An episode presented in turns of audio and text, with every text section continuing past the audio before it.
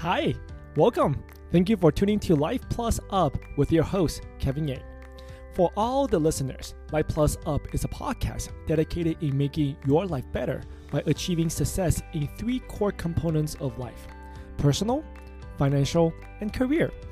In each episode, we'll be putting some of the most positive and inspiring news, followed by introducing programs to help out with personal finance. We'll coach you some professional skills to help you advance in your career and be your resources for a better lifestyle and health. You can find the newest episode every Wednesday by follow or subscribe on your favorite podcast platform, such as Apple Podcasts, Spotify, Anchor, Google, or much more. At the end of each episode, I will answer some of the questions from our listeners. So if you have a question, please email me or DM me on Instagram or just by clicking on the voice link listed in the description. Remember, if you find this podcast informative and helpful, please share with someone that you think this can help. So now, let's have a great show.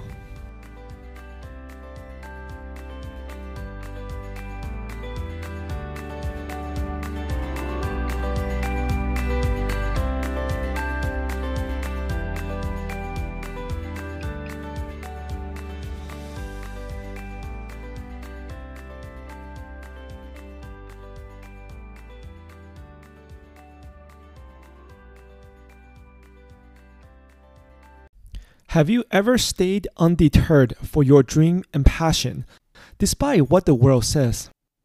Do you ever had the conviction of what you do is right, regardless of facing rejection in every corner?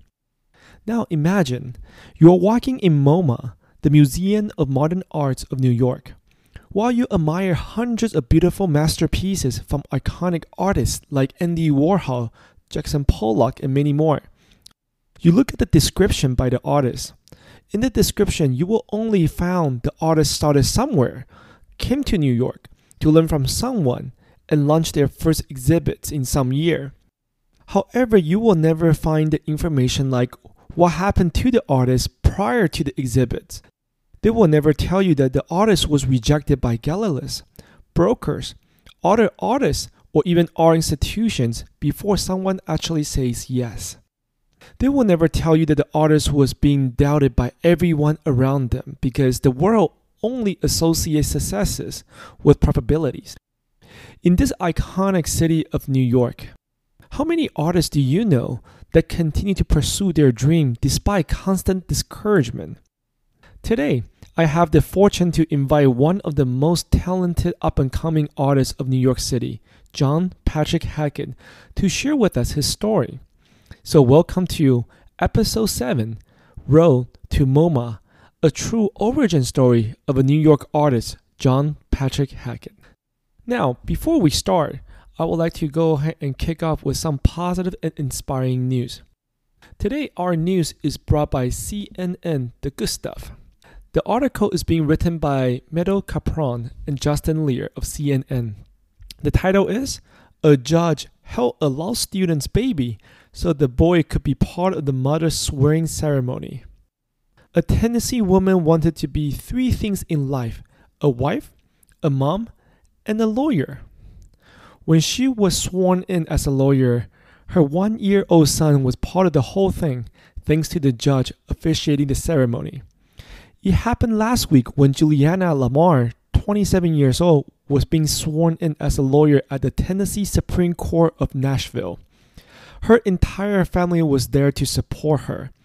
When Judge Richard Dinkins saw her son in the crowd, he insisted the boy to be part of the ceremony.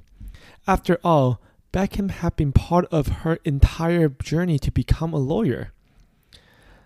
Just as we are about to begin, he goes to grab Beckham and says he need to be part of this. He's going to do the swearing with me, Lamar recounted on CNN. While we are doing the swear-in, Beckham is just sitting there with his hands up, and it was such an amazing experience. Now let's talk about the journey that led to this moment. Lamar became pregnant halfway through law school at Belmont University College of Law. She was concerned how she would get to class and make it work. She worried about giving birth during a final exam or missing too many classes. Law school is a journey on its own for anyone, whether they are parent or not, she said. Law school is probably one of the hardest things that anyone can do. She gave birth to Beckham in October 2018. She couldn't even drive herself when she returned to the classroom to work toward her degree the next day, but she wanted to make sure she wasn't missing much. When it finally came time to be sworn in as a last step toward getting her license, her son was right there in Judge Dinkins' arm. CNN reached out to Dinkins for comment. To have my son, who means the world to me and is the person I do everything for, to have him right there watching his mommy just was amazing, she said. He is the guiding light in my life. Now, she is working in a two year clerkship with a state trial court, and when this is over, she will start looking for other jobs. I hope that this story gives other young women and young mothers the inspiration to know that you can do it. Even if you are faced with a crazy attendance policy or just worry that you can't do it, she said, if I can do it, anyone can do it. So thank you, Lamar and congratulations on your license. And here at Life Plus Up, we thank you for being an inspiration for many others out there. Now, before we jump into the main segment, let's take a short break and hear what our sponsor has to say. All right, so welcome back to our segment. Today we have the fortune to invite one of the most talented up and coming artists in New York City, John Patrick Hackett here with us. So, John, why don't you say hello to all the audience really quick? Hello, everyone out there. This is uh, John Patrick. Kevin is being very kind and uh, telling you guys I'm the best, but you know I'm just uh, just another artist trying to make it in New York and working hard at it. Sounds good. And figure, uh, so how I know John is that I was fortunate enough to be invited to one of his exhibits in the Empire Store in Dumbo, and when I saw the painting for the first time, I was quite amazed. There's a lot of messages in your work. So before I go and spill the entire content, let me go ahead and ask John to give a quick introduction about yourself. Quick 30 second introduction so our listeners to know who you are. Well, I grew up here in Manhattan. Uh, I grew up in Stuyvesant Town, and uh, I mainly grew up with my mother and my father, and they were they were divorced. But uh, from a very young age, I started making art. I would uh, my mother worked overnights, so I would be making art all the time in the apartment while she slept. I would draw, and uh, yeah, just ever since I can remember, I would always love like crayons and watercolors and pencils and pens, and just something magical about it. I always loved making things. Oh, that's awesome. See, when I was little, I like to do those things too, but it never grew into a fruition of an artist. So definitely when I see someone out there really take that talent to the next level, it's definitely very motivating. Now, John, I want to let all the listener knows that you have shared with me a few of your work. And then I have posted in our weekly articles on Medium and also on my Instagram as well too toward the end of the podcast, I'll let John go ahead and show all the listener where to find your work and also more information about your upcoming exhibits. But I have a few questions to ask you. I know that your time is very precious, so I'm going to go ahead and jump right at it. Is it to be okay? Sounds good. Perfect. So, like we previously introduced, our podcast really like to cover the topics of personal, financial, and career. We really want to help our listeners to find motivation and resources for personal lifestyle and health, financials, budgeting, fundamentals, and career aspirations and resources as well too. So right now, John, I want to ask you is what are your personal experiences that help you to become where you are today? Well, I just I never gave up. You know, I uh, I started making art when I was a little kid, and I kept doing it throughout high school and then in college. And I just, it was just something that I knew that I always wanted to do and would do regardless if I had, you know, financial or career based success. I would just keep at it. And a lot of people would tell me, like, you know, there's other safer things you can do out there. You know, you can go into math. I was very good at math, you know, become an accountant. And uh, people will always try to tell you to take the safer, kind of easier, more mapped out route. And for me, art was just something that was so important to me that regardless of the risk that may be involved in long term success or kind of financial security, I knew that art was important enough to kind of risk that career wise. And um, it's just like, even if people tell you no, you know, a lot of people will say no to you, but eventually someone will say yes. And if you keep going with the work and you're passionate about it, you get better. And if you get your work in front of enough people, eventually someone will tell you, this is good enough. You know, I'm willing to show this. I really like this. And it's worth it for that reason that if you go through it enough, eventually you will succeed in what you're trying to do. No, that's very, very motivating. And thank you very much for that answer because you really give a lot of people out there, including myself, who sometimes struggle to do what we do best. But however, when you actually look at a famous quote, when you feel like you're in hell, keep going. That is something that we always want to go ahead and tell our listeners because the best part of your fruitation was really right behind that hardship and challenges, right? Like you said, there are other things that you could do that's much easier, but that's not what you love you love to paint, you like to do art, and that's why you make you special, right? Perfect. So now I want to ask you is that since we know how you got to where you are right now, what is your current career or personal aspiration? Well, I would like to be able to make a full living just off art, just off selling and making art, and uh, without any kind of day job or, or teaching job, just be able to make and sell art, and that would be my primary focus and what I spend all my time doing. And that's very remarkable too, because what happened was if you are able to do what you do, uh, what you love every day, you will not even feel like work. You will feel like this is what you enjoy, right? But at the end, you have to pay those bills in New York City. That's true. The rent isn't free. yes, that is very true. Now, a question I want to ask you is, is that every artist is different, right? Some art artists draw motivation from other places. Some artists prefer a different method. How do you work? I draw inspiration from a variety of different sources. A lot of times it's other artists. You know, I try to always be looking at art in museums or magazines or online, and I've always been fascinated with what other people make. And I think a lot of my work is the sum of kind of everything I've seen since I was a kid. And I would go to museums. My mother would drag me to the Met to the Guggenheim all the time when I was a little kid, and I, I resented her for it. I didn't want to be at the museum all the time. I wanted to be playing basketball or running around with my friends. But she really helped me become cultured and knowledgeable in art through going to all these museum visits and, you know, kind of like week after week. And I would be more familiar with kind of great painters and classical art. And so I kind of drew things from that. And then also on the side, I'd be reading things like Mad Magazine, which was kind of very separate from kind of the established cultured art world, but there'd be amazing cartoonists in it, like Don Martin, and I drew a lot of inspiration from that. So my art is kind of like it's a little bit of everything, you know, and I try to do a lot of different things. I do drawings, I do paintings, collages, I do work on the computer, I've done some sculpture, and it's all very different. You know, it's I like kind of always try to keep it fresh and always be trying something new.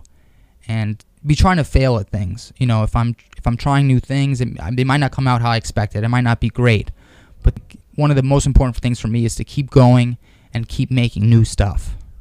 You know what? That is actually very motivating. By knowing where you come from, your backgrounds, how your parents bring you to different museums, and those little experiences shape who you are today. And you are able to create an art piece that represent all those memories is definitely amazing. Now, every artist have a certain thing, something that they always like to go ahead and follow under. What are the things that you're pursuing right now?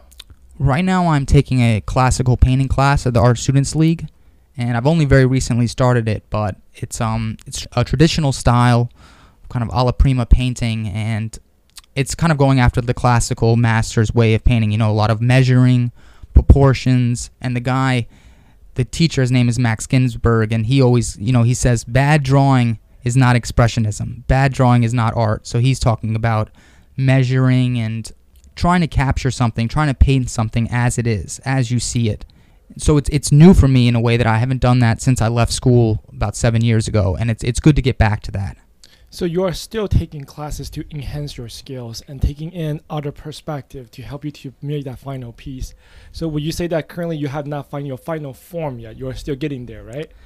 If you want to be great at something, you have to work at it every day. And even, you know, the most famous basketball players, you know, Michael Jordan, Kobe Bryant, they were able to practice more than their peers. And that's really the thing is like even if you are an expert or a master or you have to work at it every day to, to maintain where you're at and also to grow. So practice is, is the most important thing. And uh, it took me a while to get back to, to painting classes. And I'm very, very glad I did because it reminds me of my true purpose. It reminds me of what I'm really meant to do. And sometimes you can kind of forget it. You have the day job or bills relationships, and all that stuff is important, but it can distract you from your primary purpose. You know what? That's very true too. When we went to museums, we normally see a background, a little disclosure of artists that oh they went to New York and this happened. They don't really tell you the daily grind, right? Like you don't they don't really tell you in the small paragraph right beside the painting about what they do to start off. We only see like this person went here, three years later he has his own show. But what happened in that three years, right? So thank you for helping us to know the inside of this particular industry. Now I want to ask you, what are the primary obstacle or challenges that you have overcome so far?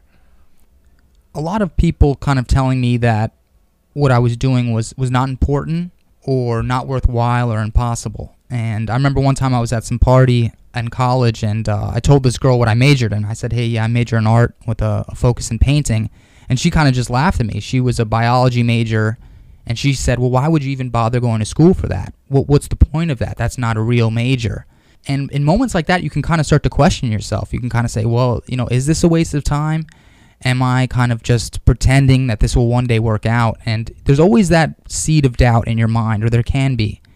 So, one of the biggest obstacles to overcome is your own your own doubt of yourself, your own questioning if will I ever make it? Will this ever work out? And that's really something that you have to overcome on a daily basis. You have to be sure of yourself and be sure of what you're doing. And then there can also be people that shut you down. I remember that recently I tried to get an internship at a gallery just to get kind of the inner workings of the gallery business and how it works. And I was let go after one day. The woman didn't like me, or she said I was too old, or didn't know enough about, you know, art news online or something. And when things like that, you, know, you can kind of be crushed. You can kind of be like, hey, you know, I'm just, I'm trying to do my best here at an unpaid internship. And, you know, I'm intelligent, I'm well spoken, I can learn. But that's sometimes that's not enough. Or sometimes people just won't like you, or they'll tell you no. And the key is to not let that stuff derail you or make you think that what you're doing is never going to happen and to just keep going and keep making art. That's really the thing for me is that even if I'm not selling or showing my art, I'm always making art. And that's that's the most important piece even though it doesn't always feel like it.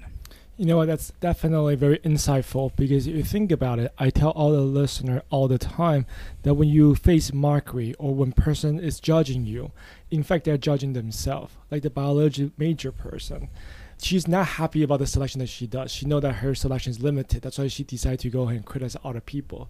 But you take that as constructive feedback.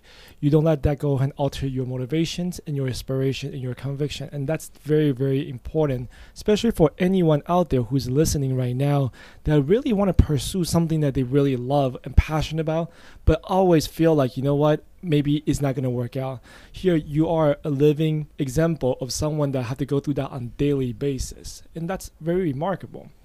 Now, I want to ask you a question is that this has been online debate for longest time few people argue that art is supposed to be free, art is supposed to be an expression, it should not be funded. However, some people argue differently. What do you feel? Art funding is a tricky, uh, tricky subject, mainly because art is very expensive to make. You know, oil paint is expensive, canvas is expensive. I mean, any kind of art material costs money. And uh, a lot of the most famous artists throughout history were funded, and they were able to become so iconic because they were so well funded, you know, and you know like Michelangelo among others. The key with funding is that it also exerts a certain amount of power over what the artist creates. Like for example, it used to be mainly religious institutions and governments that would have the money to commission paintings, but they would have say over what the artist made and, you know, what was depicted in it, the three uh, the themes described so art funding is tricky. I mean, I would I've never gotten funded personally. I've always kind of had to work and make money to buy art supplies, to buy things, and then the hope is that you're able to sell enough art to cover your expenses. But it's it's tricky with art funding because it's like, well, who deserves it? Who should be funded? Where should this money go?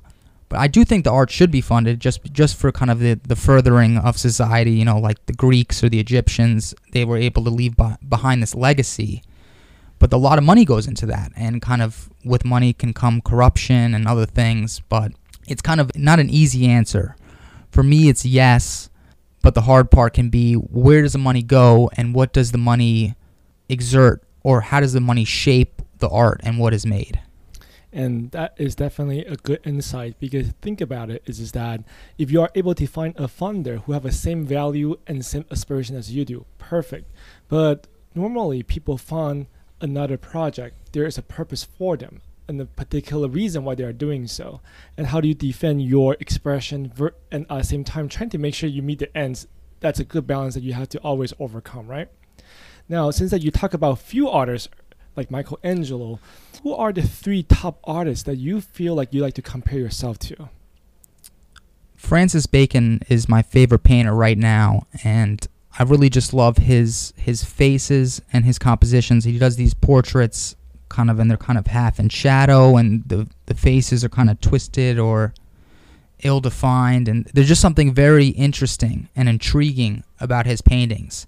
And it's not a classical way of painting, it's not like strictly representational, but there's almost a randomness to it, not a randomness, but a kind of organic they're weird in a way that I find very interesting and very you can kind of just look at them and they're almost like haunting some of them. He does paintings of the Pope among other people and I'm very fascinated by them and I kind of strive to have that kind of painting practice.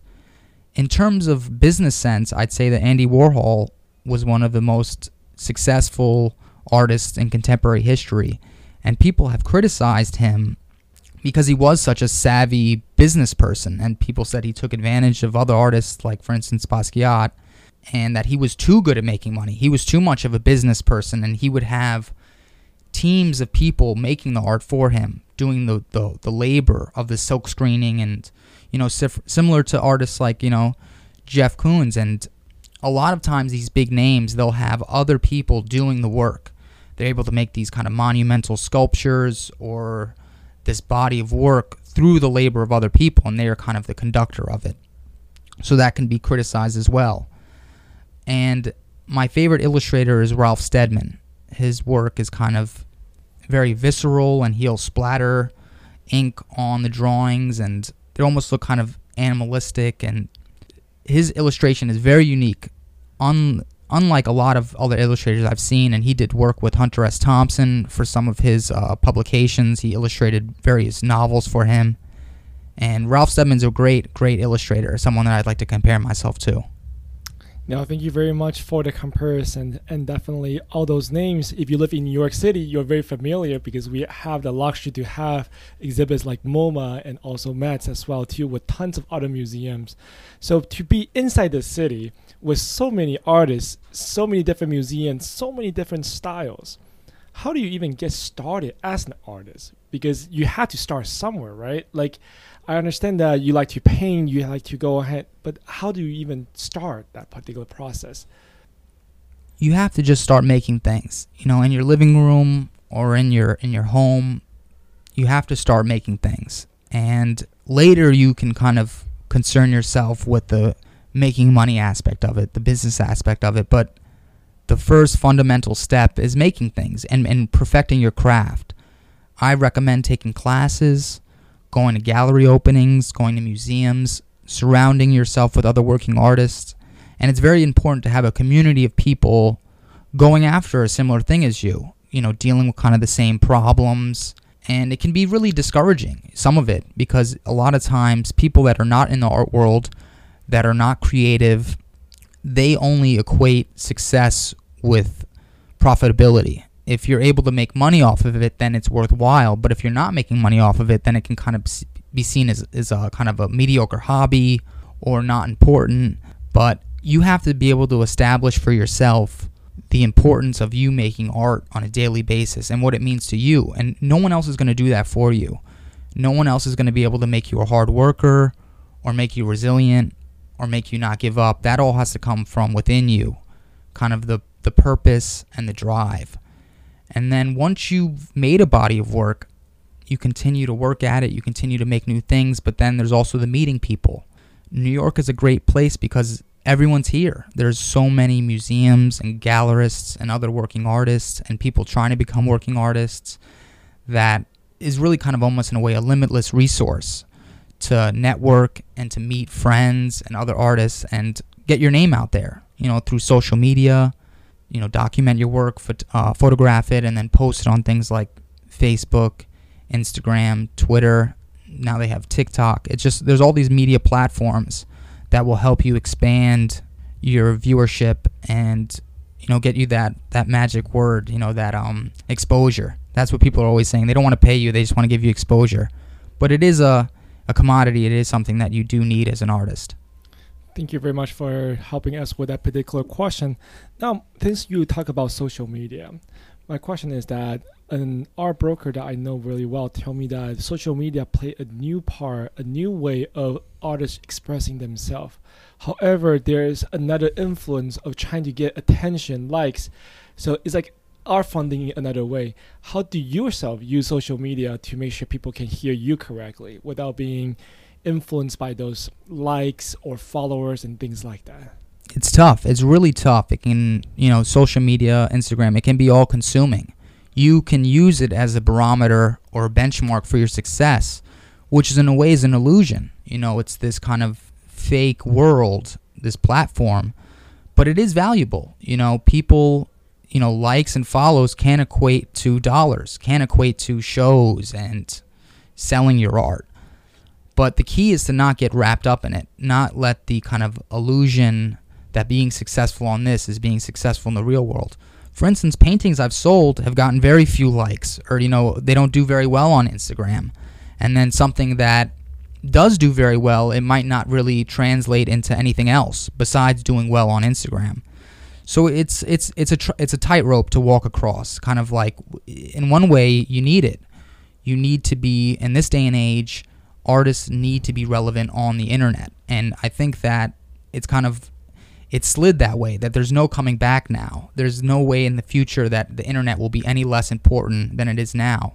Given that kids now they grow up in the digital age, they are enmeshed with their phones from a very young age. Five years, five-year-old kids have a, an intricate understanding of iPhones and how they work, and are always on the screen. So, like funding, the internet is exerting a lot of power, a lot of force over the direction of the art world. But it's amazing in a way. You can look up any artist. I can look up any painting made throughout history that has been documented, and I can pull it up and have an image of it and work from it. So it's an amazing resource, but it can be very distracting from the real art. It's kind of it's tricky. It's it's neither good nor bad. It's a bit of both, and so it's it's a difficult question. Hmm. But at the end, like you said, it can be good or bad. It's really coming down to the user himself, right? Now, by the time that we got to this particular part of the interview, I bet a lot of listeners have already gone to your Instagram pages or check out your website. So, what are some upcoming events that you have that you want to go and let our listener know, or just to see or meet you in person? I have an upcoming group show. It's called New York Basel. It's going to be at 198 Allen Street, December 14th and 15th. And it's a group show, so I'll probably only have two or three paintings in it, but it'll be an interesting group of New York based artists. A lot of them grew up here in New York, and it should be a great show. Sounds great. And of course, for anyone who wants to go ahead and learn more about you, or even try to contact you to help you out, or even try to go ahead and learn more about your aspiration, how can they reach out to you? Well, I usually do things like that through my Gmail account, which is John Patrick Hackett at gmail.com. I have a website, it's jphackett.com. And also my Instagram is Johnny underscore brushstrokes. And that is also another platform I use to kind of promote my art and let people contact me through. Sounds great. And for all the listeners, I will be attaching all those links in the description of this episode. And of course, at the very end, what is one final advice you have for anyone out there who wants to be an artist in New York City? Take classes, make art, and just never give up. You know, even if you never make a dime off your art, that doesn't mean that it was any less worthwhile. All right. Thank you so much, John, for coming to our interview. And of course, that we look forward to go and see you more in the future and also your work. Thank you, Kevin. I hope all the listeners enjoyed the interview as much as I did. If you are interested in knowing more about John, please refer to the description of our episode. You will be able to find his website, Instagram, and also information for his upcoming events. And now let's answer some of the questions from our listeners from the previous episode. We have a questions from one of the listeners in New York. Hey Kevin, thank you for the ultimate guide. I have a question about starting networking. I don't know how I will be able to find different network events. Do you know how to get started? Oh, well, thank you for asking. There are a lot of ways to start networking. If you are not currently using an outplacement company as a benefit, you can try to use application like Meetup, which you will be able to find different meetup and also events depends on your professions. And you can also try to go ahead and refer back to your alumni network from your school or see if you can get any assistance from local chamber of commerce. In many chamber of commerce, they will list out any networking events or what we call speed dating for professionals. Those events are very helpful that you'll be able to be introduced to multiple business at the same time. Now, let's take a look at our second questions. Hi Kevin, I really like your idea about the excess statements but I'm not sure if it's appropriate to go ahead and post that while I'm still working for the last two weeks of my employment. Oh well, thank you for asking that question. It definitely can seem intimidating and also out of norm to be sending out an auto reply of excess statements when you're still at work. But think about it. You are no longer working for that company this is the last few chances that you have that email address, which for sure will be deleted the moment you leave the company. All the contacts or all the people that know you through that email, they deserve the right to know how to connect with you after you depart, right? And not to mention that you don't really have to be afraid of your current bosses or your managers as long as that your exit statement remain professional then you should have nothing to worry about. Technically, they are not your bosses anymore. So you really have to go ahead and plan for yourself and for your family. Now, for any listeners, if you do have any questions for our previous episodes or anything we have discussed in the interview between myself and my guest, feel free to email me or contact me through Instagram as I will try to take the time to answer your questions in the upcoming episode.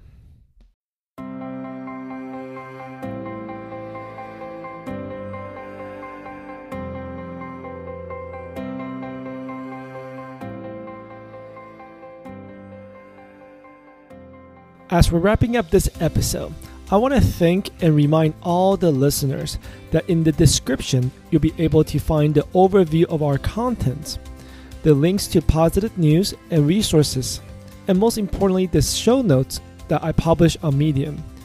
Our music are being brought by Scott Holmes from scottholmesmusic.com.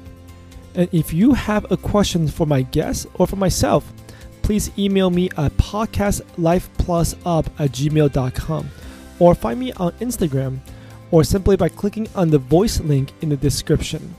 If you find this podcast informative and helpful, please follow and subscribe through your favorite podcast platform and share with someone that you really think this can help. If you want to support, please leave us a five star review on iTunes or Apple Podcasts, or simply by clicking on the donation button. Now, we'll see you all next Wednesday. Until then, remember success without fun never lasts. And fun without success is not really too much fun. So let's have a fun and a successful podcast together.